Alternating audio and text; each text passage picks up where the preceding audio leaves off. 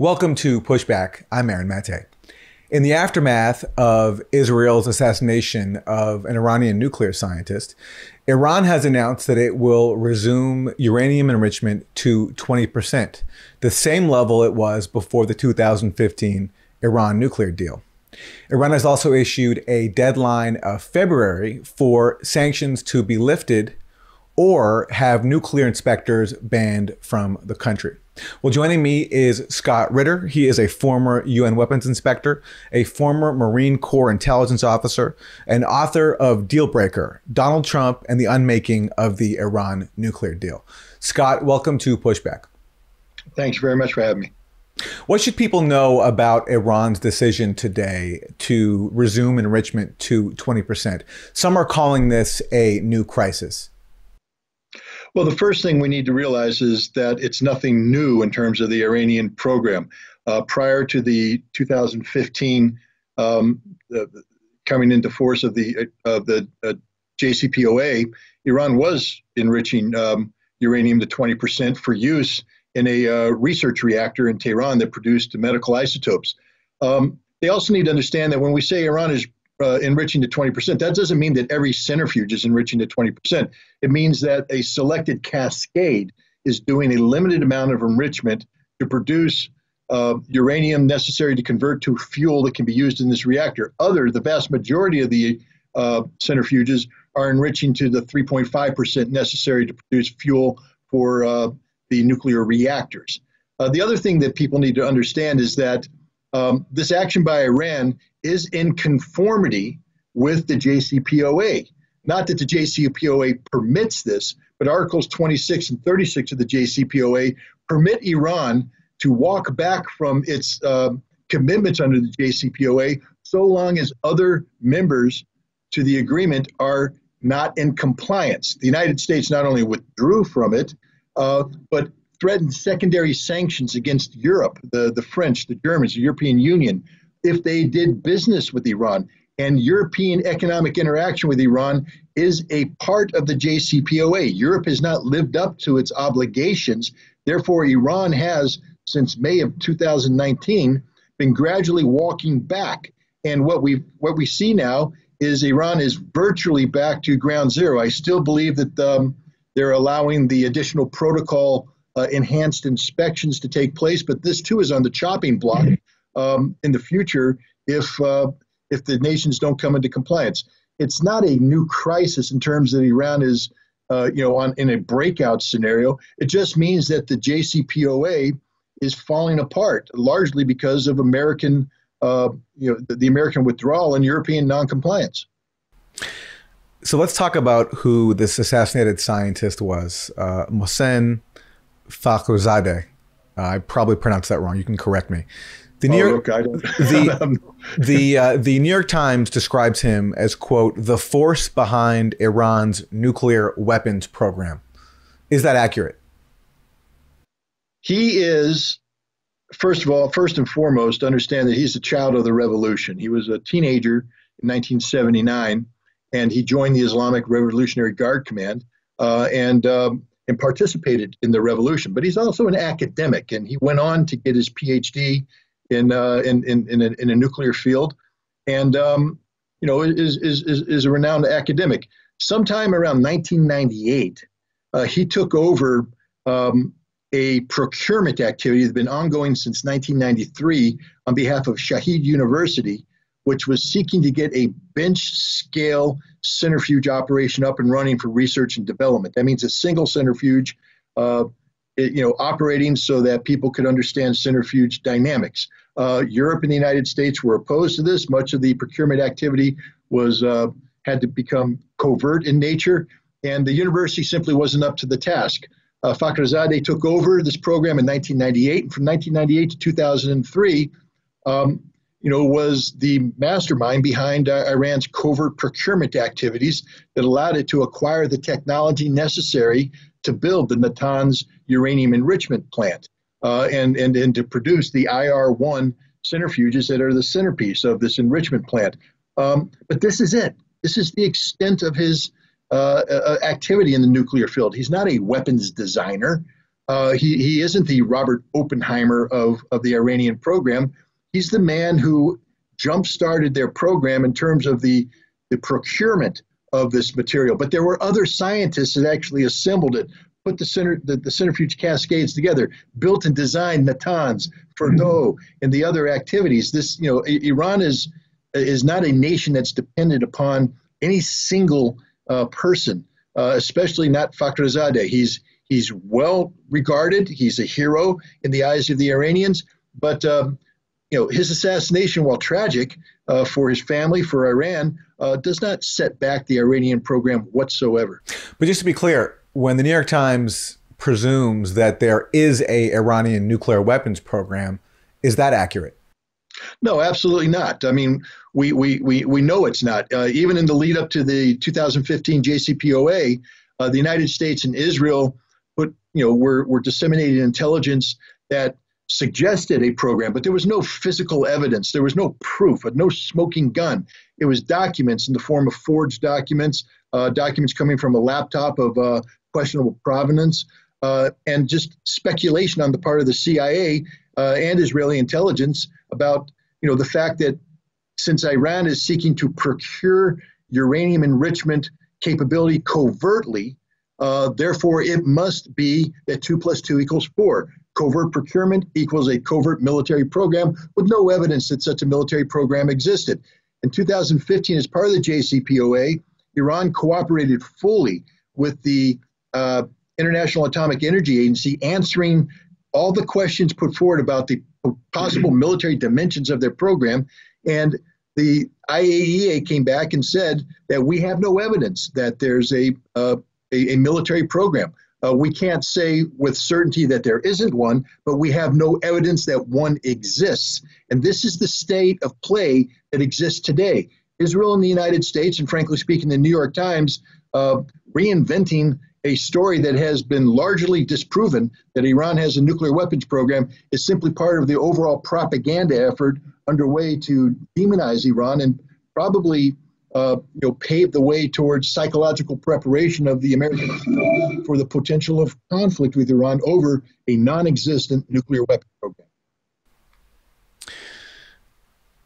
Then there's the question of why doesn't Iran have a nuclear weapons program? You have people like the late Kenneth Waltz, a well known international relations scholar. He wrote a famous piece in Foreign Affairs in 2012 called Why Iran Should Get the Bomb. Nuclear balancing would mean stability.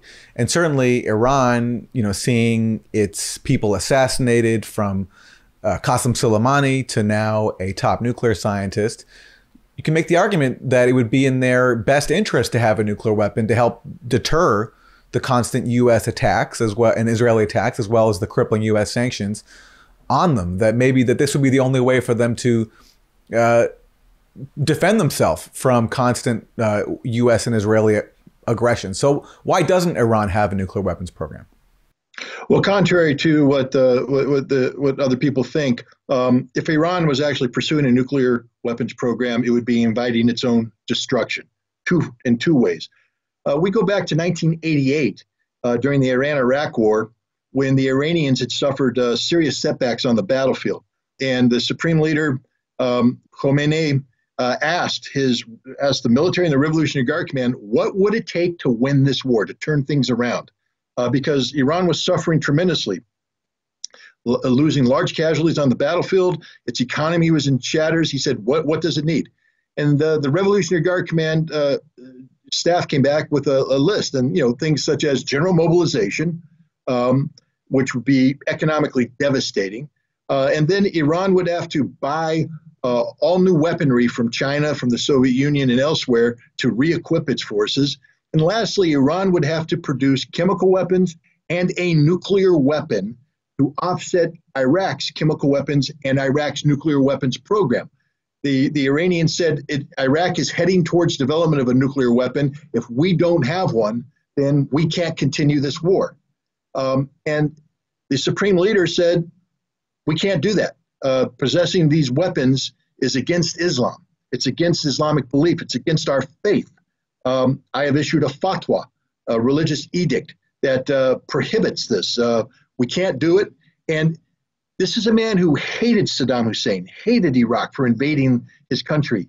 And he said, I am compelled to drink this cup of poison, meaning a peace agreement with Iraq, because he could not tolerate the conditions necessary to wage war with Iraq. And one of those was acquiring a nuclear device. It's just against the Islamic Republic. And should the, you know, when the supreme leader issues a fatwa, this is very serious. This is the equivalent of the Constitution of the United States.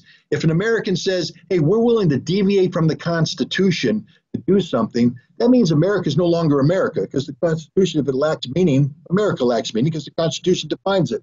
Islam defines the Islamic Republic. And if Iran was to move forward with a nuclear weapon in the face of multiple fatwas uh, by both Khomeini and Khamenei that say this is against Islamic principles against what the Islamic Republic stands for, then the Islamic Republic would cease to exist. Second, there's no way you could develop a bomb without being detected. And Israel and the United States will not allow Iran to have a bomb. I can guarantee that. If Iran was heading towards a weapon, we would be bombing them today. We would be invading their country. We would be slaughtering them because the United States has demonstrated it's willing to go to war to defend Israel. And if Iran was developing a nuclear weapon, Israel would view this as an existential threat to its survival, and there would be a war, an all out war that would destroy Iran. And Iran knows this. There is no safety behind a nuclear weapon because before you can have a nuclear weapon, you have to build it, you have to develop it. And Iran's not on that page. Israel knows this, the United States knows this. That's why all this is just nonsense what's going on. Israel just simply cannot tolerate a uranium enrichment program of any scale because Israel believes that if you have a uranium enrichment program that can enrich uranium for peaceful nuclear uh, energy, that same program could be configured to produce uranium for an atomic weapon. Therefore, Israel's not willing to take the risk and they want everything gone. And that's what they're pushing for. Israel knows that there is no nuclear weapons program in Iran because if there is one, we wouldn't be talking today about the potential of a war we'd be talking about Israel bombs, Israeli bombs landing on Iranian soil. But if Israel knows that Iran has no nuclear weapons program, is this just about them taking all steps possible to prevent a future risk that could come from Iran being able to enrich uranium, or are they going for? Is it for? Is it more than that? Are they actually trying to just provoke a war because whether Iran has a program or not, they just want to destroy Iran. They want to wipe it out. Well, Israel knows it can't wipe Iran out, just like Iran knows it can't wipe Israel out. I mean, they it just Iran's too big, um, and the Iranians, frankly speaking, have enough ballistic missile capacity to um, severely damage Israel. Uh, to destroy its viability as a nation state, even though there wouldn't be a nuclear weapon used. Israel knows this. Um, and Iran knows that Israel can destroy its economic viability by targeting, you know, the, the, the you know, its, its industrial infrastructure. What Israel is going for is to make the JCPOA go away. What Israel wants is an Iran nuclear agreement that does away with Iran's enrichment program. That's why they backed Donald Trump's policies of not attacking Iran, but of compelling Iran to return to a negotiating table to renegotiate this deal, this what Donald Trump calls this bad deal, so that there is no uranium enrichment program. That's what Israel's objectives are to get rid of the uranium enrichment program, and it does that by getting rid of the JCPOA.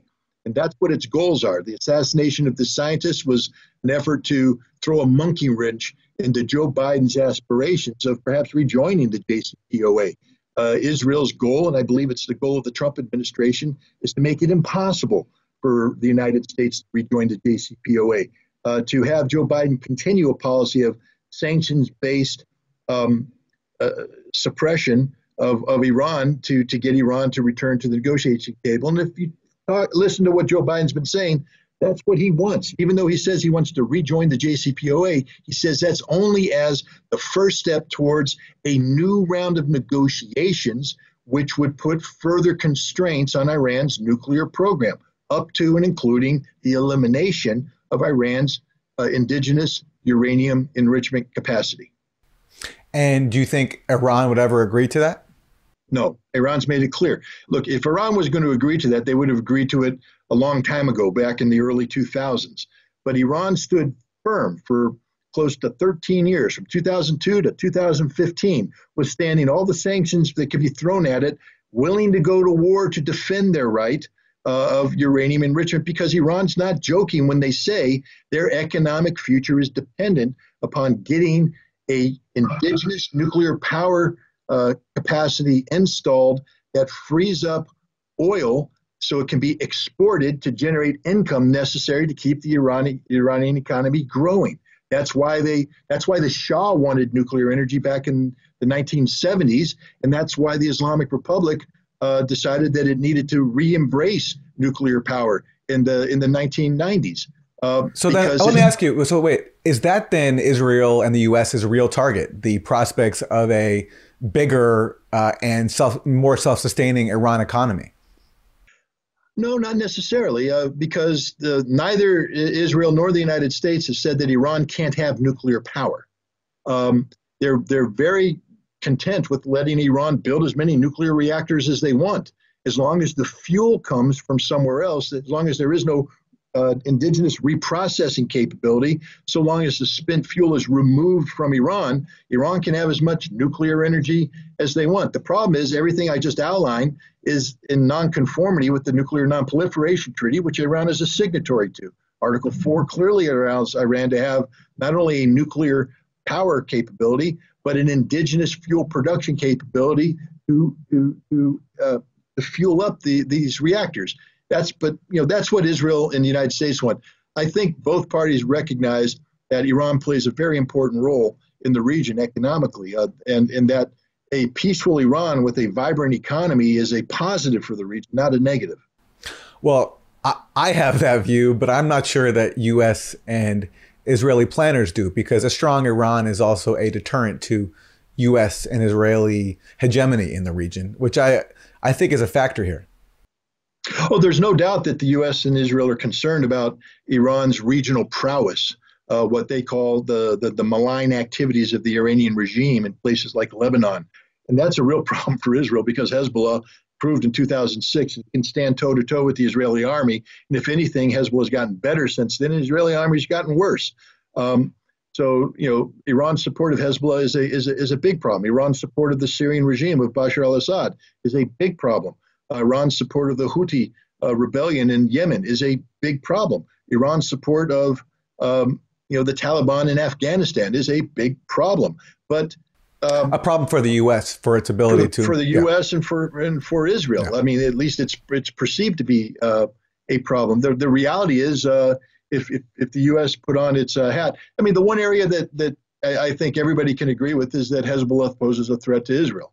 Um, but that's Israel's fault, not Hezbollah's fault uh, Israel invaded Lebanon, created the conditions that created Hezbollah, and you know continue to view Lebanon as sort of a, a punching bag. Um, so, in, in, order to get rid of Hezbollah, the first thing Israel has to do is treat Lebanon with respect. It doesn't. Uh, Syria is a sovereign nation that was getting ready to fall to the Islamic State and to uh, you know Al Nusra and Al Qaeda. The black flag was going to be raised over Damascus. It was Iranian intervention followed by Russian intervention that salvaged the Syrian regime. Uh, and the United States and Israel should both be thankful that Bashar al-Assad is still in power and not some, uh, you know, uh, Islamic uh, caliphate. Um, in Iraq, you know, the United States created the problem in Iraq by invading and getting rid of Saddam Hussein. Iran filled that vacuum um, and, and put in a government that is sympathetic to Iranian concerns. Um, but that's not a threat to Israel. It just happens to be something that uh, is in opposition to U.S. policy objectives. And in Yemen, uh, I mean, history shows it was Saudi Arabia who invaded, Saudi Arabia who's committed the atrocity, Saudi Arabia who initiated the conflict, and the Houthi are simply defending themselves. Uh, Iran's support of the Houthi gives them a certain uh, lethality on the battlefield that's helped turn the tide against Saudi Arabia. But uh, to say that this is an existential threat to anyone is absurd. It's about defending Yemen. So these are exaggerations on the part of the United States. Um, Iran can be brought back into the fold of the so called family of nations simply by treating Iran with the respect that it deserves as a major power in the Middle East. It doesn't mean that everybody bows to Iran. It means that people have to start understanding that Iran has interests in the region and Iran will defend those interests. And the key to getting along peacefully is finding a way to ensure that all interests are respected and where there are difficulties or where, where, where there's disagreement, that it's resolved peacefully, diplomatically, and not through violence. Okay, Iran so, didn't draw the sword first. Right. Saudi Arabia drew the sword. Israel drew the sword. The United States drew the sword. Right. Iran simply responding. Okay, so on that front, what do you think Biden should do when he comes into office, and what do you think he actually will do when it comes to Iran? Well, I, I mean, the most important thing he should do is is return to the JCPOA. Um, that, that's just an absolute uh, to bring things back to May 2018 when uh, Donald Trump precipitously withdrew from that agreement. Uh, he can't do that because the domestic uh, politics uh, are, are, too poison. Um, the, the, the, the feeling that Iran's nuclear program is out of control, um, yielding the initiative to Iran, um, you know, give, uh, empowering Iran financially so that their malign activities can now be funded, their ballistic missile programs can be funded. Um, you know, this is the mindset in Washington D.C. and in Israel, and this is why, uh, you know, there's no way Joe Biden can go back to the JCPOA because to to liberate the Iranian economy would feed all the conspiracy theories that exist about, you know, Iran's malign intent. Um, he might be able to strike a, a, a, compromise where, because remember, it's not just Iran that uh, Joe Biden has to focus on. He has to repair relations with Europe. And Europe is still very angry at the United States for these secondary sanctions. And one of the best ways that uh, Joe Biden can become a good ally to Europe is to allow Europe to abide by its obligations under the JCPOA, allow Europe to trade with Iran to stop this program of secondary sanctions. That might be the best that Iran can hope for in the short term. In the long term, Iran is going to have to figure out how to um, to, to, to mollify uh, American and Israeli and regional concerns about uh, its activities in Syria and Lebanon and Yemen and its ballistic missile activities. Uh, there, there's going to have to be some sort of negotiations uh, there that um, that convince people that Iran is not the threat that somehow controls or contains uh, the threat posed by Iran's regional activities and its ballistic missile program. Um, if that happens, then I can see the United States moving towards rejoining the JCPOA. But uh, there's other things that have to be talked about. The um, you know the the sunset clauses that that uh, you know basically allow Iran in in a, in a, in a number of years to have as many centrifuges of however much quality they want, producing as much uranium as they want. Um, that will never be acceptable to Israel, and it won't be acceptable to the United States. Even Barack Obama, who created this this agreement, understood that this agreement was never going to last. I mean, he said all we're doing is buying ourselves time. That's what the purpose of the sunset uh, clauses were buying time, not to allow the sunset clauses to expire in Iran to actually have this capability, but buying time to improve relations with Iran so that there could be follow on discussions that eliminated Iran's uranium enrich- enrichment program, or at least put so much constraints on it that it wasn't seen as a threat by Israel. The United States never intended to allow this agreement to reach maturity. It couldn't. It couldn't allow because the whole purpose was to prevent the, the one year breakout window. But once the sunset clauses are gone, that breakout window is reduced to a matter of days, if not weeks. That's unacceptable to the United States. They've said that's a red line. So the agreement was never going to succeed. Um, in many ways, Donald Trump did the world a favor by, you know, pointing out that reality that it just wasn't going to be a viable agreement. And Iran needs to understand that at some point in time, it's going to have to sit down and um, and re-enter negotiations with the West so that it can, you know, get on with uh, life without sanctions. But what would you say to someone in Iran who says, "Why should we negotiate with the U.S.? How can we trust them? They kill our top officials. They've imposed murderous sanctions on us." You know, you can go back decades. There's the you know U.S. support for Saddam Hussein in the Iraq War, as we talked about before. There's a whole list of grievances, culminating now in now what Trump has done. So, what's your argument to an Iranian who says, why should we negotiate with these people at all? Well, first of all, I, I, I, I, wouldn't dare get in an argument with them because I agree with them. The United States is an unworthy, uh, an unworthy uh, negotiating partner. I wouldn't believe a word the United States says because the United States has never been upfront with Iran. There's always a hidden agenda. There's always the Israeli agenda that takes prominence. Um, so you know, it, it's hard for me to to sit there and try and argue to an Iranian why he should trust he or she should trust the United States, except to say that at some point in time, Iran's going to have to figure out a diplomatic path, an off ramp off of you know off of this confrontation. I'm not saying the United States is a worthy negotiating partner, but right now the only way out of this is to negotiate with the United States. Um, and you're going to have Iran's going to have to find out a, a, way to do this. I would never trust the United States again, ever, and I would ensure whatever agreement is negotiated has enough back. So look, the Iranians negotiated were genius in this. Articles 26 and 36 that allow Iran to do what they're doing today legally were actually you know, the United States was insisting on these because the United States wanted to use those articles for snapback inspections. But the Iranians masterfully turned it around so that it applied both ways. So that when the United States withdrew and Iran knew they were going to withdraw, go back to the parliamentarian discussions before the agreement was uh, inked in July and listen to what they were saying. Even the supreme leader said, We can never trust the United States. They will never live up to this agreement. So they ensured that they were positioned to behave accordingly, not to be trapped uh, by, by the uh, JCPOA. Uh, they're masterful negotiators. These are very mature people, and I'm, I don't have to tell them anything. They know what the facts are, but they will have to negotiate with the United States at some point. One proposal, which never gets discussed in the US, but it does get discussed uh, on the global stage, there was a recent UN conference about it, is to have a nuclear weapons free Middle East, which would mean Israel no longer having nuclear weapons. Would that solve this problem easily if that could ever be achieved? Uh, doubtful. Um, because nuclear weapons, in, in, order to have a nuclear free uh, Middle East, you got to have a nuclear free world. I mean, at the end of the day, you got to back this nuclear genie all the way back up, you know, and, and, and reverse it in China, Pakistan, uh, reverse it in Russia, reverse it in the United States, reverse it in France and Great Britain. Um, you know, all the uh, North Korea would have to abandon its program. Uh, as long as there's one nuclear weapon in possession of one country, there will always be uh, the, the feeling by other nations that they need a nuclear weapon to um, to, to, survive. Uh, I mean, the North Korean example is is, is is is is is first and foremost. I mean, without the nuclear weapons program, without nuclear weapons, North Korea wouldn't have the ability to to to taunt the United States, to stand up and and and you know disregard the will of America. Um, it's its nuclear weapons that give it the its survivability. Uh, Iran doesn't pursue it because again, uh, that would be against the very tenets of what the Islamic Republic stands for, and it wouldn't exist should they pursue it.